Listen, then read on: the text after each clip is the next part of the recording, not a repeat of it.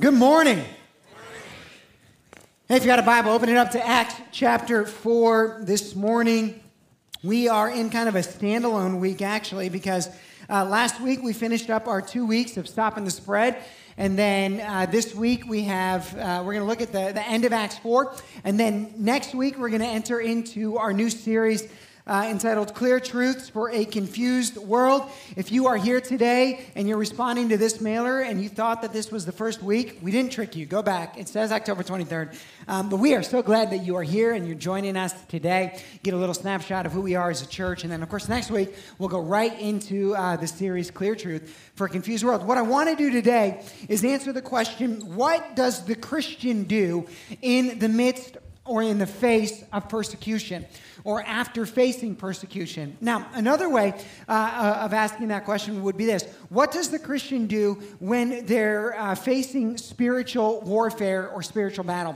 There's a Bible verse that tells us that our battle is not against flesh and blood, it's against the, the, the powers of this world, against the powers of darkness. In other words, there's a, a spiritual battle or there's a battle underneath going on, even as we see the physical or the practical expressions of that battle.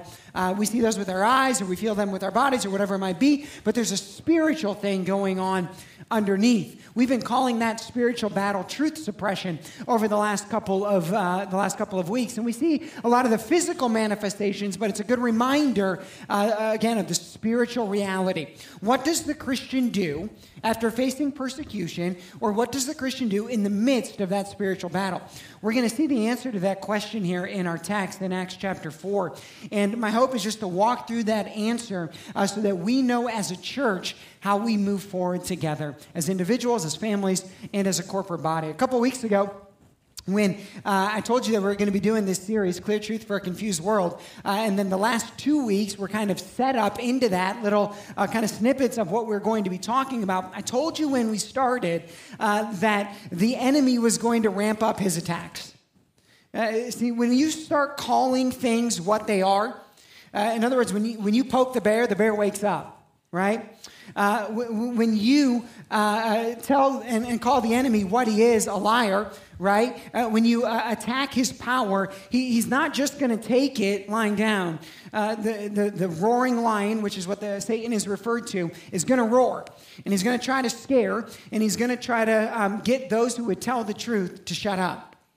And it is the job of the church uh, to understand that the lion of Judah is better than the roaring lion, more powerful than the roaring lion, okay? And I will say that three weeks ago when we talked about this, um, it has been true to form. And I, I will say this over the, the, last week of ministry, uh, like, and I literally mean a week from now till you know last Sunday, um, has been unlike any I've, I've been a part of uh, in, in 15 years. Uh, just things that are going on in people's lives, the phone calls that I got this week, and uh, it is no surprise right? That as we are being bold in truth, that the enemy is attempting to uh, fight us. And uh, in the midst of that, we have to be more resolved than ever that we will not back down, that we will not sit down, that we will not shut up, and we will not let the enemy take what is his, not his to take. Okay? And Part of uh, this morning is our response to that. And then part of tonight is that, by the way, is us just getting together as a, as a group of Christians and saying, hey, uh, we're going to pray and we're going to celebrate what Jesus is doing. And I know because of the last week that a lot of you, I heard from a lot of you, the things going on in your life. And so I just want you to know we're praying for you. Um, and I'm sure that if we've heard of a lot, that there's a lot that we also haven't heard. And so what a good time for us just to reconvene uh, as brothers and sisters in Christ, to charge up for the battle that is ahead. And it is a battle. The enemies of darkness, or the enemy of darkness, uh, in darkness, does not want to give up his power. And, uh, and we have been strong and we have been bold, and, and we're just going to keep on. And in Acts chapter 4, we see the biblical response. Uh, starting in verse 23 says this When they were released, the they here is Peter and John, they, and they're released from prison because they're thrown into prison because they healed a guy in the name of Jesus. And it says they went to their friends and reported what the chief priests and the elders had said to them. What's the first thing the Christian does uh, in, the, in the face of persecution? They go back to their friends. The NIV says they went to their own people. that their first response was, Man, I've got to get back together with my people. It's kind of become common vernacular, hasn't? Like, oh, those are my people right? Or I'm just looking for a group of like minded people. I'm looking for people that look at the world the same way that I look at the world. And uh, Redemption Church, we're going to turn six years old next year. It's like our sixth birthday anniversary. I don't know what you call it in church world, whatever that is. And over the last six years, uh, there are some things that, uh, some traits that we have wanted to define us as a people. See, here is one of the lies uh, uh, of the enemy. Actually, you can see two of them right here. The first one is this uh, that even having your people is somehow wrong having like your friends or the people who are like minded, who think like you do, like, oh, well, that's so uh, exclusive. What about everybody else? And then what ties into that is this false notion that Jesus came to earth to create a circle or a community of people that involved and included everybody, regardless of what they believed. This is one of the lies that's being perpetuated right now. And unfortunately, um, the Jesus that is presented right now doesn't align with the Jesus that we find in the scriptures. And so we have to decide are we going to follow the fake Jesus that has been presented or the real Jesus that actually existed in the scriptures? And by the way, at our church, we're going to follow the real one, okay? Not the fake one. And the real Jesus, if his deepest desire and aim was to create a community that everybody, that just anyone and everyone was a part of, then that real Jesus wouldn't have said and done real things that he said and did. For instance, there was one time Jesus was teaching the thousands teaching to thousands. He's got them all there. And what Jesus does is he teaches this teaching that uh, the disciples look at him at the end and go, Wow, that's a really hard one, Jesus. And he goes, Yeah, you guys leaving too? And they're like, No, we're going to stick around. And they did, but thousands left. In other words, Jesus' strategy was never to teach something that was so vanilla, right? So low common denominator that anyone and everyone would just hop on and go, Yeah, I'll be a part of that. No, instead, what did Jesus do? Jesus set out a gospel, a gospel that is confrontational to the way that humans look at the world because of our innate sin. And Jesus came to create a community of people who believed in him as the redemption from that sin and would obey his commands. The call to Christian community, the call to friendship in this way, or the call to be a part of those people is a call to, to surrender, like we just sang about our lives, to die to self, and then to enter into this community that Paul writes at the end of his letter to the Ephesians. He writes out, he says, I'm writing to everyone who will what? Who will be obedient to the faith. Not just anyone who would kind of say, oh, yeah, no, uh, that, that Christianity, that sounds good, or oh, morality, that's a good thing. No, no, no. He, he was writing to all of those who would surrender and submit and become obedient to the faith. And that group of people, that becomes the friends here in Acts chapter 4. That becomes our people. And at redemption, we want to be those people.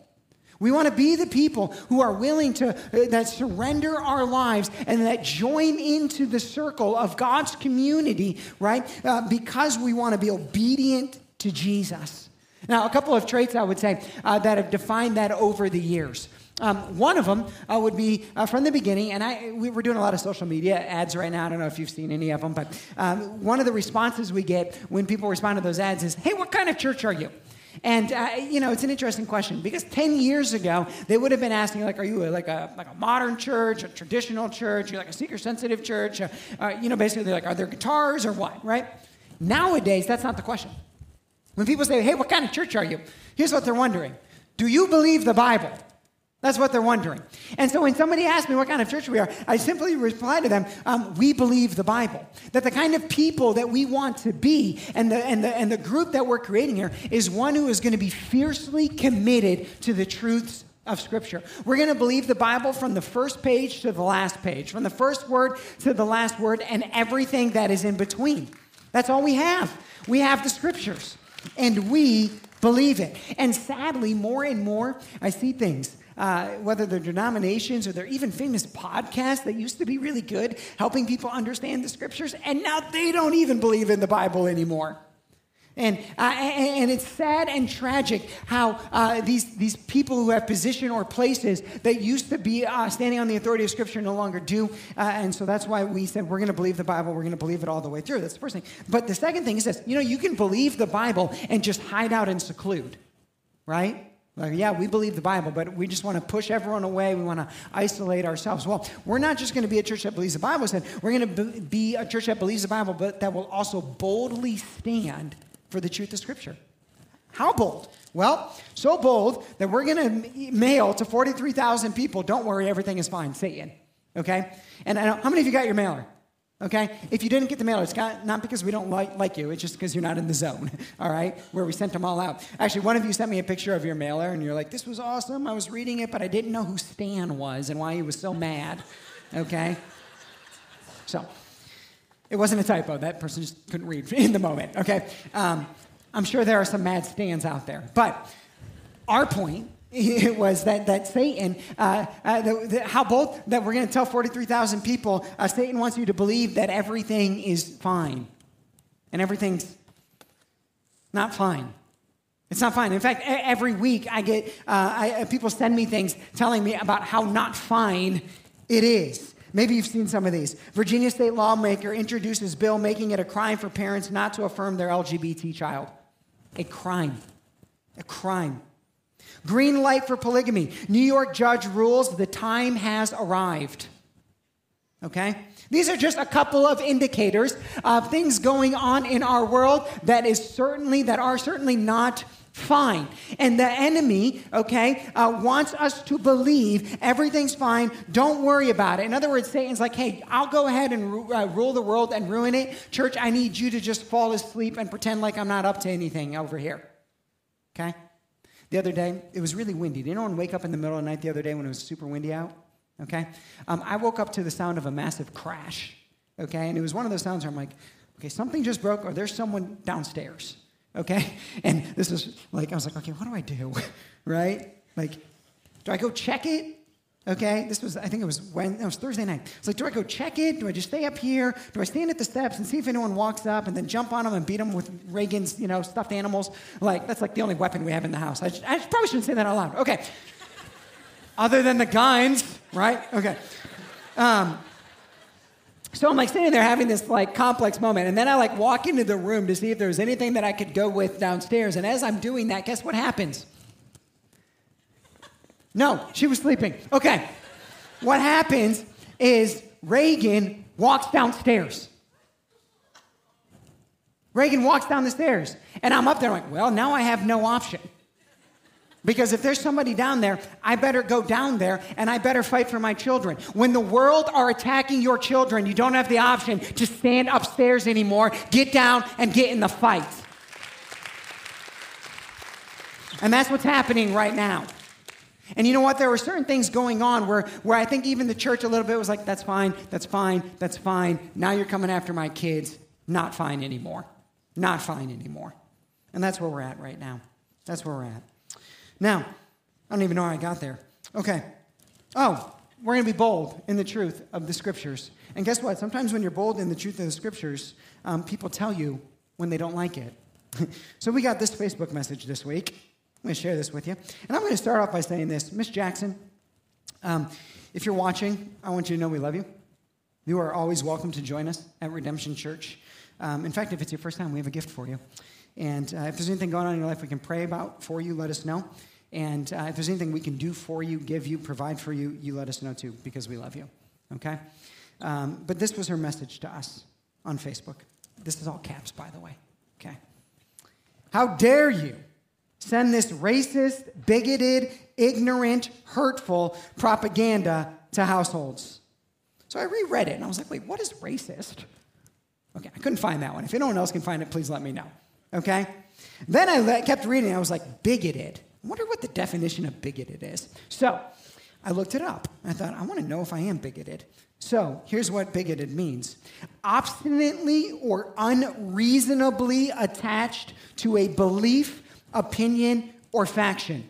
Let me read it again. Obstinately or unreasonably attached to a belief, opinion, or faction. And I thought to myself, I might actually be bigoted because I am unreasonably attached to something, okay, to a belief. Okay, now I don't actually think it's unreasonable because unreasonable means that there's no like basis for it, and I have an unbelievable basis for what I believe. But that's okay. We'll skip by that for a second because the point is this I am unbelievably attached to my belief that this book is accurate, it is true, and it is the only hope for a dying world. And I will be bigoted. It bigoted means that I'm going to tell a bunch of people who believe false lies that they're believing something that will enslave them on this earth and send them to hell for eternity. Okay? And so if bigoted is just an attempt to get me to shut up, it's not going to work. Okay, moving on.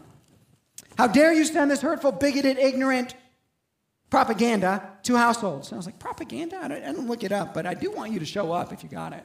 So maybe it is. I don't know. Okay, let's continue. You are not Christ like in any way. It is people and organizations like you driving people away from religion.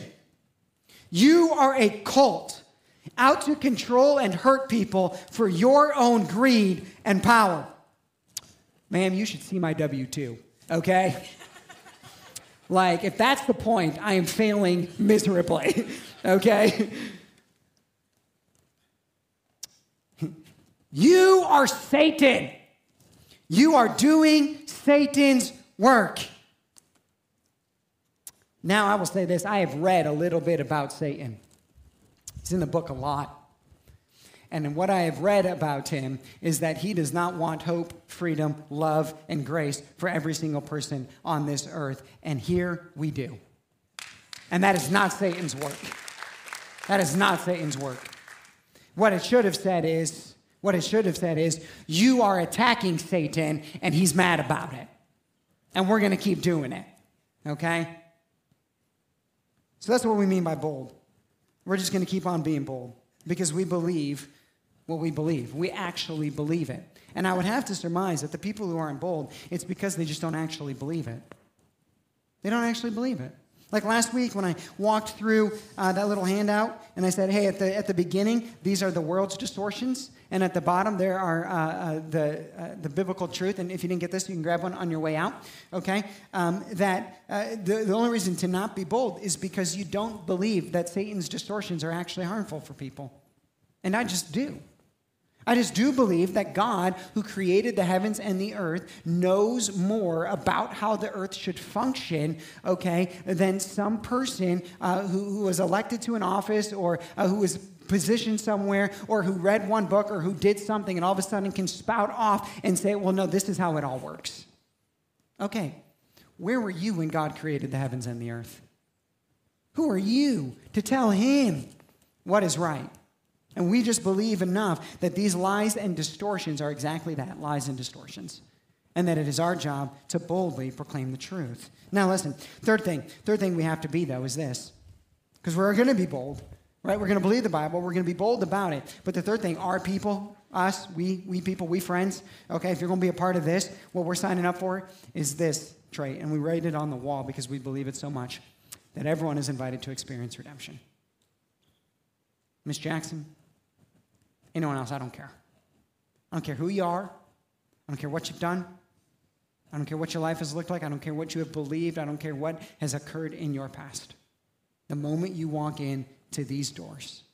We love you, and we want you to experience the life transforming power of the gospel.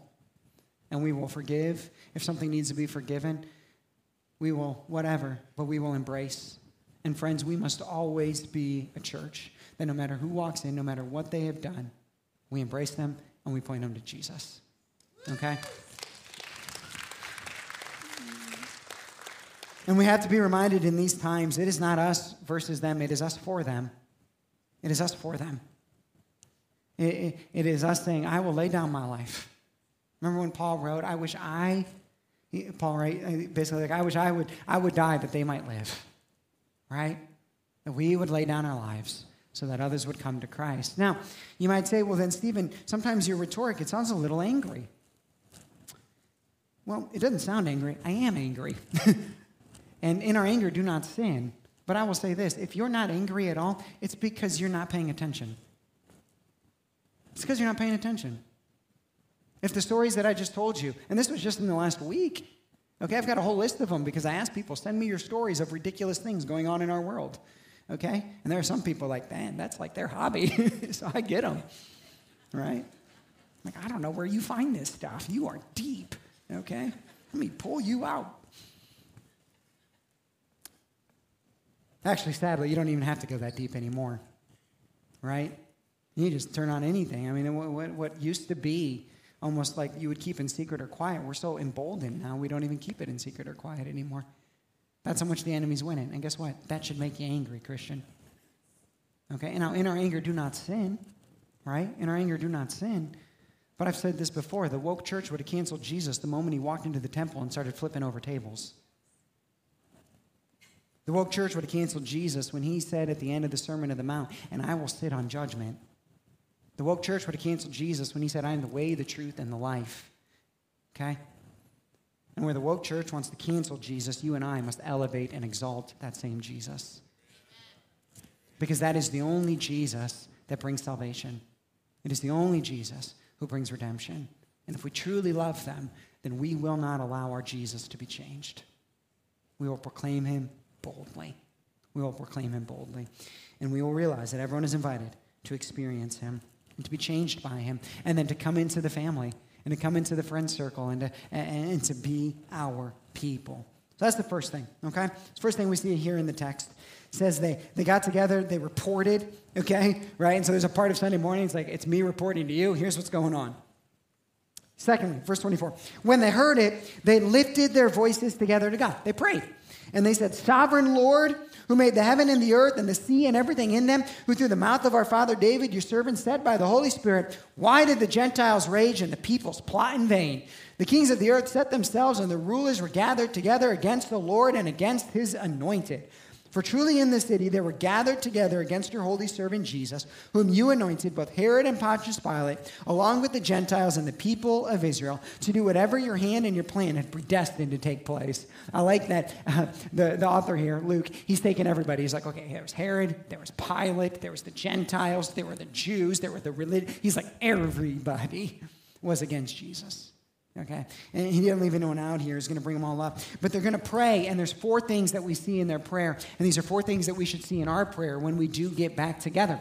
Uh, here was the first thing. How did they start the prayer? Sovereign Lord sovereign Lord, right, who made the heaven and the earth and the sea and everything in them. Now, this is quoting a psalm, a psalm that was written a couple hundred years after Genesis, and a psalm that was written hundreds of years before this particular moment in time. But what's going on here? What is the author doing? He is affirming the Old Testament scriptures. He's going all the way back to the beginning of Genesis 1. We have done this at a church, as a church. That's why uh, it, last year, during this time, we did a series called Satan Hates Genesis 1, because we said we have to go all the way back to the beginning. We have to go back to the basics and we have to remind ourselves about the God who created the universe. See, what is at stake here is the question who do you say God is? Who do you say God is? Is God the God of the scriptures or are you God?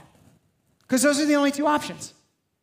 And in their prayer, what they're doing is they're reminding themselves, You are sovereign, Lord. And here's what happens sometimes people want to pray to a sovereign Lord, but they want to upend his sovereignty by thinking that they know better about certain things. So they want to say, Oh, sovereign Lord. It's good you can be sovereign when I need your help. But as it relates to men, women, marriage, family, and society, let me be sovereign. Oh, sovereign Lord, I know you're the one who created everything, but I have my opinion on what is right or wrong. So let me be sovereign when we decide what is uh, appropriate sexually. Let me be sovereign when we decide about marriage. Let me be sovereign when we decide about what the world and family should look like. No, no, no. The church started with reminding themselves of the sovereignty of God. And I can tell you that the heart underneath the series that we're going to kick off next week is we're going to go back to the beginning. We almost called this Satan Hates Genesis 2, but then somebody was like, You're going to do this for 50 years? Okay, there's 50 chapters in Genesis. And I was like, No, okay. So we called it what we're calling it, right? And, uh, but the point is to go back to the beginning, right? To go back to the beginning and to lay out what did God say is true about the world. And here's what's interesting Sometimes. What we, well, the world, wants to embrace part of him, but they don't want to make him sovereign. Let, let me, let me say this another way. Okay, you know how J.K. Rowling got canceled? Have you heard about this? Okay, J.K. Rowling, she wrote Harry Potter. She's a billionaire, okay, many times over. And she got canceled, right, because she won't give in to all of the crazy ideology. Okay, she's like, I've given into a lot of it, but not all of it. But she still got canceled. Here's what's interesting they had a party, a, a Harry Potter party, okay, and all of the cast got together and had a party. And guess who they didn't invite? J.K. Rowling. She wrote the book. None of you exist unless she wrote the book. Daniel Radcliffe, no one knows who you are unless you have glasses and you're Harry Potter. No one cares unless she wrote the book. You can't cancel God. He wrote the book. None of us exist. None of this exists. You can't have a party and not invite God. He wrote the book. And what the world wants to do right now is say, okay, thank you for writing us all into existence, but we'll take it from here. We'll take it from here. Can't do that. He wrote the book. He knows what it's like. He knows what is right and wrong. He was so adamant about us knowing what is right and wrong that he wrote this entire book to tell us. And all we have to do is read it and understand how does the world function? How is it supposed to function? How did the sovereign Lord want it to function? How did the sovereign Lord want it to function as it relates to men, women, family, marriage, and society? It's all in the book. And so we're going to talk about it starting next week. It's all in the book. And so we're going to pray, and when we pray, we're going to pray to the sovereign Lord who made the heaven and the earth and the sea and everything in them. Okay? Everything on this earth. Okay, now, who through the mouth of our father David, your servant, said by the Holy Spirit. So that's the first thing we're going to do. When we pray, we're going to acknowledge the sovereignty of our God. Why did the Gentiles rage and the peoples plot in vain? The kings of the earth set themselves, and the rulers were gathered together against the Lord and against his anointed. The second thing they're going to do is what? They're going to pray understanding reality. He's saying, uh, in their prayer, they're saying, okay, God, we know that the rulers of this world, they're against you. They're not very happy. They're set against you. This isn't passive. It's not like there's just like uh, this side and that side, and everyone's just kind of like lazy rivering it, doing their own thing. No, they are actively against you. And so they're praying, understanding reality. And my friends, when we pray right now, we need to pray, understanding reality. We need to pray, understanding that there is an enemy, that there are, that there is a ruler of this world, and then there are his minions who are working against Christ and his anointed. This is the reality. That, that darkness is not passive here. Darkness is active, and darkness is working, and darkness is moving. And we need to pray understanding the reality of the situation. That's the second thing we see in here. Here's the third thing we see in here. This one is actually kind of like the most personally, I think, convicting. He says this And now, Lord, look upon their threats. What were their threats? Well, they just thrown him in prison. Remember a couple weeks ago, I said this is how truth suppression works. First, truth suppression, they're just annoyed by truth. Then they arrest you because of that truth. Then they assassinate you because of that truth. And I said, hey, you know what? Right now, uh, the first week I said, our country right now, we're somewhere between arrest, uh, uh, uh, no, sorry, so, sorry, somewhere between annoy and arrest. And then I said, okay, actually, maybe we're more in like the arrest zone, okay? Uh, and, and, and in that, these guys, they were in full on arrest zone, and in two chapters, they're to be in assassinate zone. And their prayer is this look upon their threats. It is a defensive prayer, saying, hey, they're coming after us. But notice this they don't whine about their persecution, they don't complain about their persecution. They just pray uh, uh, about the persecution and they say, God, you take care of it.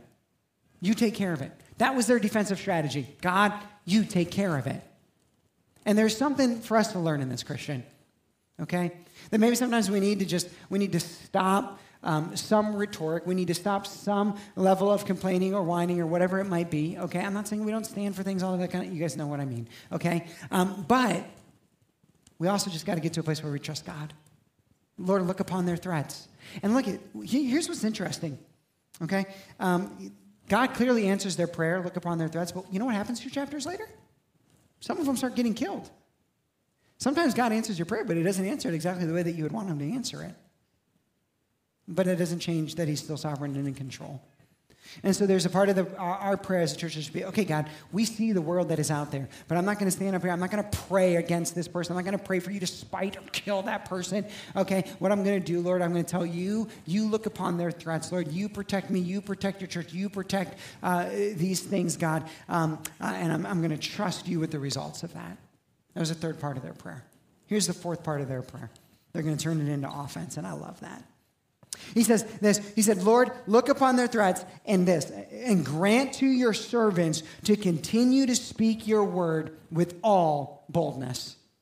I mean, just to recap real quick, these guys are out here. All they do one day, they're walking along, right? They heal a man, and then they heal the man in the name of Jesus. And then the powers that be are angry that they healed the man in the name of Jesus because it's going to subvert their authority and power. And so they run up to the guys who healed the man. All they did is help somebody, right? And they say, You're going to now go in prison because you're helping people. And then now they're released, right? And they get back together and they're praying. And then at the very end of their prayer, they're going to say, Okay, now let's get back out there.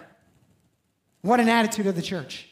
That at the end, after all of the threats are coming and after all of it is going to happen, they're going to say, let's get back out there. And let's get back out there with the same level of boldness that we have had before. And you would ask yourself the question what could motivate them to, to go out and to continue to proclaim? I think two things motivated them. One was they were like, we're going to be obedient because Jesus told us to go do this. And if Jesus told me to do it, I'm going to go do it. But I think that the other thing, because they spent time with Jesus and they knew that the other thing that motivated them was this that on the other end of our proclamation are people who need to hear hear this are people who need to be set free, are people who need to know the beauty of the gospel and that Jesus came that they may have life and that they may have it to the fullness. And so we can't shy away. We've got to be just as bold as we've ever been. Let's get back out there.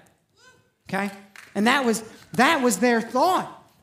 That's what they like. Okay, all right, we're gonna get together. We're gonna okay. And they're like, oh man, I got out of prison. What am I gonna do? Okay, I got to get to my friends. I got to get to my people. And I hope this is how you feel every week, okay? You're like, I just got to get to Sunday. I got to get to Sunday. Now, you should have your people and your friends throughout the week too, but right, this is the big one, right? I got to get to Sunday. I'm going to get to Sunday. Okay, we're going to get to Sunday. We're going to acknowledge God's goodness and sovereignty again over the whole world, right? Uh, we're going to understand the reality of what's going on, but then we're going to get charged up and we're going to go back out there.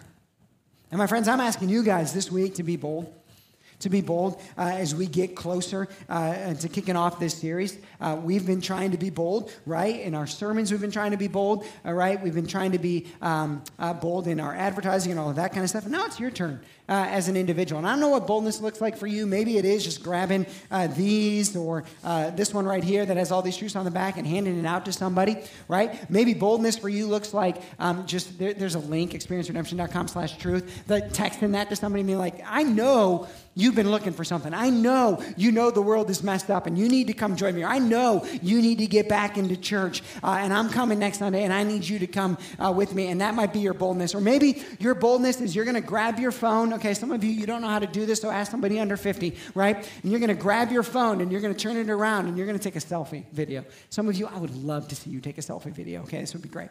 And you're just going to say, you know what? The world, sometimes it kind of seems messed up. But God actually has a plan, and it's a beautiful plan. And I want you to come to my church this Sunday. I'll sit with you. I'll even buy you lunch afterwards. And you're going to post it. And you're going to be bold because people need it. See, what was driving the disciples was not just obedience, it was a heart that they had for people. And what we always must remember is that we believe what we believe, and we do what we do, and we are bold and how we are bold because we care about people because we love the person on the other side, because we refuse to give in to the lie that somehow sitting down and shutting up on the truth is loving. That we refuse to be told uh, by the world uh, that the church's job uh, is just to stick to itself, right, and to let Satan have his free reign and enslave people. But we remember that our job is commissioned by Christ to go and to bring the gospel to the world and to be bold in it. Here's what happens after their prayer, by the way. Oh, they end their prayer like this Well, you stretch out your hand to heal, and signs and wonders are performed through the name of your holy servant, Jesus. What are they saying? God, we're going to do our part, but we know in the end you're the only one who can bring healing, redemption, and salvation. And so, my prayer over the next week is this God, uh, as we send out mailers, as we invite, as we do our things, Lord, you are the only one who can heal anyone. You are the only one who can bring this salvation uh, and to change somebody's life or to change somebody's marriage or to change somebody's perspective. And so, Jesus, we'll do our part. You do your part, please. That was their prayer. And when they had prayed, look how God responds. And when they had prayed, the place in which they were gathered together was shaken. And they were all filled with the Holy Spirit, and they continued to speak the word of God with boldness. See, the powers of this world had a plan, and their plan was this Let's throw these guys in prison and let's tell them to shut up. And if, uh, if we do that, then we'll stop this thing before it gets going. Now, I can tell you something about the enemy's plan it often doesn't work. See, a couple of months earlier, Satan had another plan.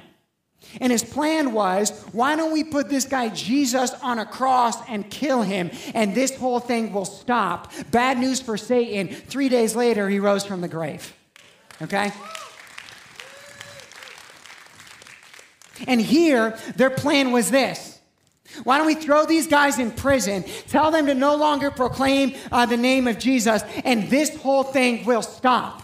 But instead, what they did is they ran around to their people who believed in the scriptures and the power of a sovereign God. And that group got together and they started to pray. And God affirmed their prayer by shaking the room. And they went out and revival began to spread. Now, this weekend, as I was thinking, or this week about, about where we're at right now, where we're at as a church, where we're at as a country, where we're at maybe as the church in our nation. I was thinking about um, other times, right? And we've all heard famous speeches like, like in the course of human events, and uh, there are certain times in history, and all of these moments where, these, uh, uh, where there are these pinnacle uh, or pivotal moments in history uh, where, where, where things change directions. And I was thinking of a biblical example of that. There's a biblical character in the Old Testament character, but she's a real person. Her name is Esther. And Esther is uh, a queen, and she is a queen to the king of Persia, Xerxes, who is the most powerful man in the world. And there have been many sermons preached, I've preached some of them, about how Esther is a picture or a figure of Christ. And that is true. In fact, most of the Old Testament uh, characters, what they are is they're just pictures of Jesus right? And when we understand him better, we understand Jesus better. And Esther is this beautiful picture of Jesus. But as I was uh, thinking about it this week, I also realized this that Esther is not just a picture of Jesus, Esther is a picture of something else. Esther is a picture of the church. See, Esther is the bride of the king, and the church is called the bride of Christ. And Esther uh, existed in this environment where uh, the, uh, the, the, powers that be uh, of that day, a man by the name of Haman, uh, who was instructed by his father, the devil, uh, to take out wrath and vengeance against the children and the people of God, came up with a plan, and the plan was the destruction of God's people. And the destruction of God's people then was signed into law, and it was an inevitable course of history. It was going to happen, and it would have happened. And however many thousands years later, we would still talk about the annihilation or an original Holocaust of how the Jewish people were wiped out or taken close to decimation by the Persians. And all of that would have existed and it would have happened. But one individual by the name of Mordecai came up to Esther and said, Esther, you have been put in the spot that you're in right now for such a time as this. You have a positional relationship with the king of the world, uh, as, we, as he knew the most powerful man. You have positional relationship with that king. And Esther, if you don't right now, in this season, in this moment, if you don't exercise the authority of your positional relationship, then your people will die. They will face the wrath of the enemy who has put his plan into motion. And it will happen unless, Esther, unless you do something. And Esther, as the, the bride of the king, okay, uh, she could have sat in her seclusion. She could have sat in the comfort of the throne, right, and sat under the protection of the king. She could have been safe. She could have sat there. She could have let it all happen, saying, Oh, I'm not the right person. Oh, I can't do this. Well, I don't want to mess up what I have. You should see how good things are right now now. I don't want to stand up. Y'all need to fend for yourselves. And that's what she could have done. But one person stands up and says, You've got to do something to save us. Esther, you've got to do something to help us, or we're done. And Esther turns around and she says, this is what I want you to do. I want you to gather all of our like minded people, and I want you all to start praying. And if you will do that, then I will go approach the throne. Then I'll leverage the spot that I have and the positional authority, even though it may cost me my life. I'll go leverage it on your benefit.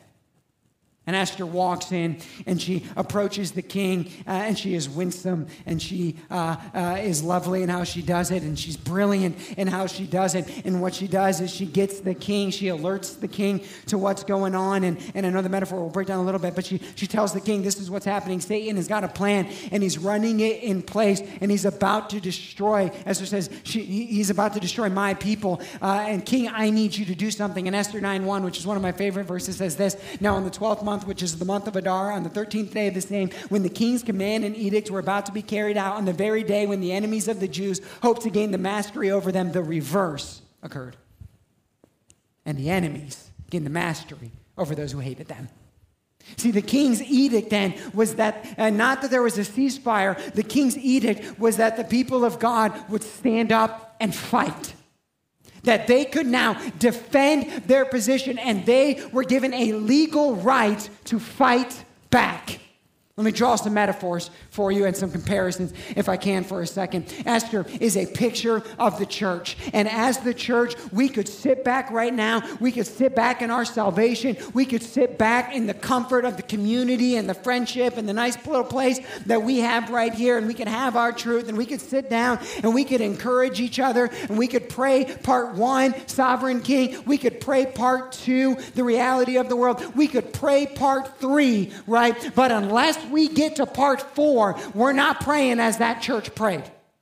It's part four then that says, and send us back out with boldness. It is part four that says the church, like Esther, at this time, right now, at this point in human history, in the history of our church, must step out of its comfort and must stand up because the world, even if they don't know it, are saying, Will somebody do something? And the church must say, We have a positional authority next to the one who is sitting on on the throne, and we will leverage our very selves and the authority that has been granted to us by the King for your benefit. Which means this we will take this truth of this gospel to the world, regardless of what Satan, regardless of what the enemy throws at us, because we will leverage who we are and what we have been given for the good of the world that is under his sentence. That is the call and the mission that we have been given. And I'm telling you right now, in the course of where we're at right now in this world, that what sits before us, five years, 10 years, 20 years down the road, we will see one of two things happen. One, many of us will sit in churches 5, 10, 20 years, 30 years from now, are shrunken churches. And we will look around and we will say, What happened? What happened? Where did the truth go? Where did the people who used to sit next to me go? Where did that last generation go? And churches will die. Tyranny will reign. And we will live in a culture that does not embrace, accept, or proclaim in any way whatsoever the gospel anymore. And if you don't believe this, look around the world. And we will go, what happened? Or, or, five years from now, 10 years from now, 20 years from now, 30 years from now, we will sit in full churches and we will look back and say, Do you remember when the church stood up, when people began to fight back, when the gospel began to break out and revival was on the move? And we're still sitting here five years, 10 years, 20 years, 30 years later, living off of the church standing up right now. Now is the time. It is the time. So I'm asking you to stand with us, to be bold, to pray and understand the reality of what is going on. And it's not just a ceasefire, because the enemy's not going to stop. But we have been given weapons of war. And our weapons are not sword and spear. Our weapons are the sword of this word and the spirit of the living God that rests in each and every one of us. And if we do this, a new shaking will begin. And I am praying that God does not just shake this room, this building, and us, but that He shakes our city and He shakes our country.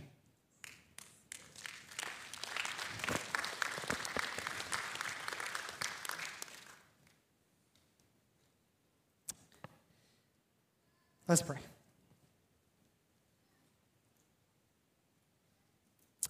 Father, I imagine that there was a lot of fear in Esther. Maybe she even thought for a second, Mordecai, you're crazy. Y'all are going to be fine. Oh, Father, I pray that you would help us to see through. Help us to see the reality of the situation, the forces of darkness on the move, the way that we continue to walk down paths that five years ago we would have thought unimaginable and are now mainstream. And Father, I pray that you would wake up your church here, across our city, and across this country. And Father, we are but one. We are but one. And I know that there are many others, though. And so we pray for them. And Father, I pray because I know there is one spirit that you are working similar things all across our city, state, and country right now. And I pray that you would be on the move that we as followers of Christ would walk in one accord, beating back the darkness of the enemy and watching the captives be set free. The Jews thought it was irreversible, Lord. And in the same way, we could think it's irreversible, so that certain things have settled in that'll never be disrupted. But you are the God of reversal.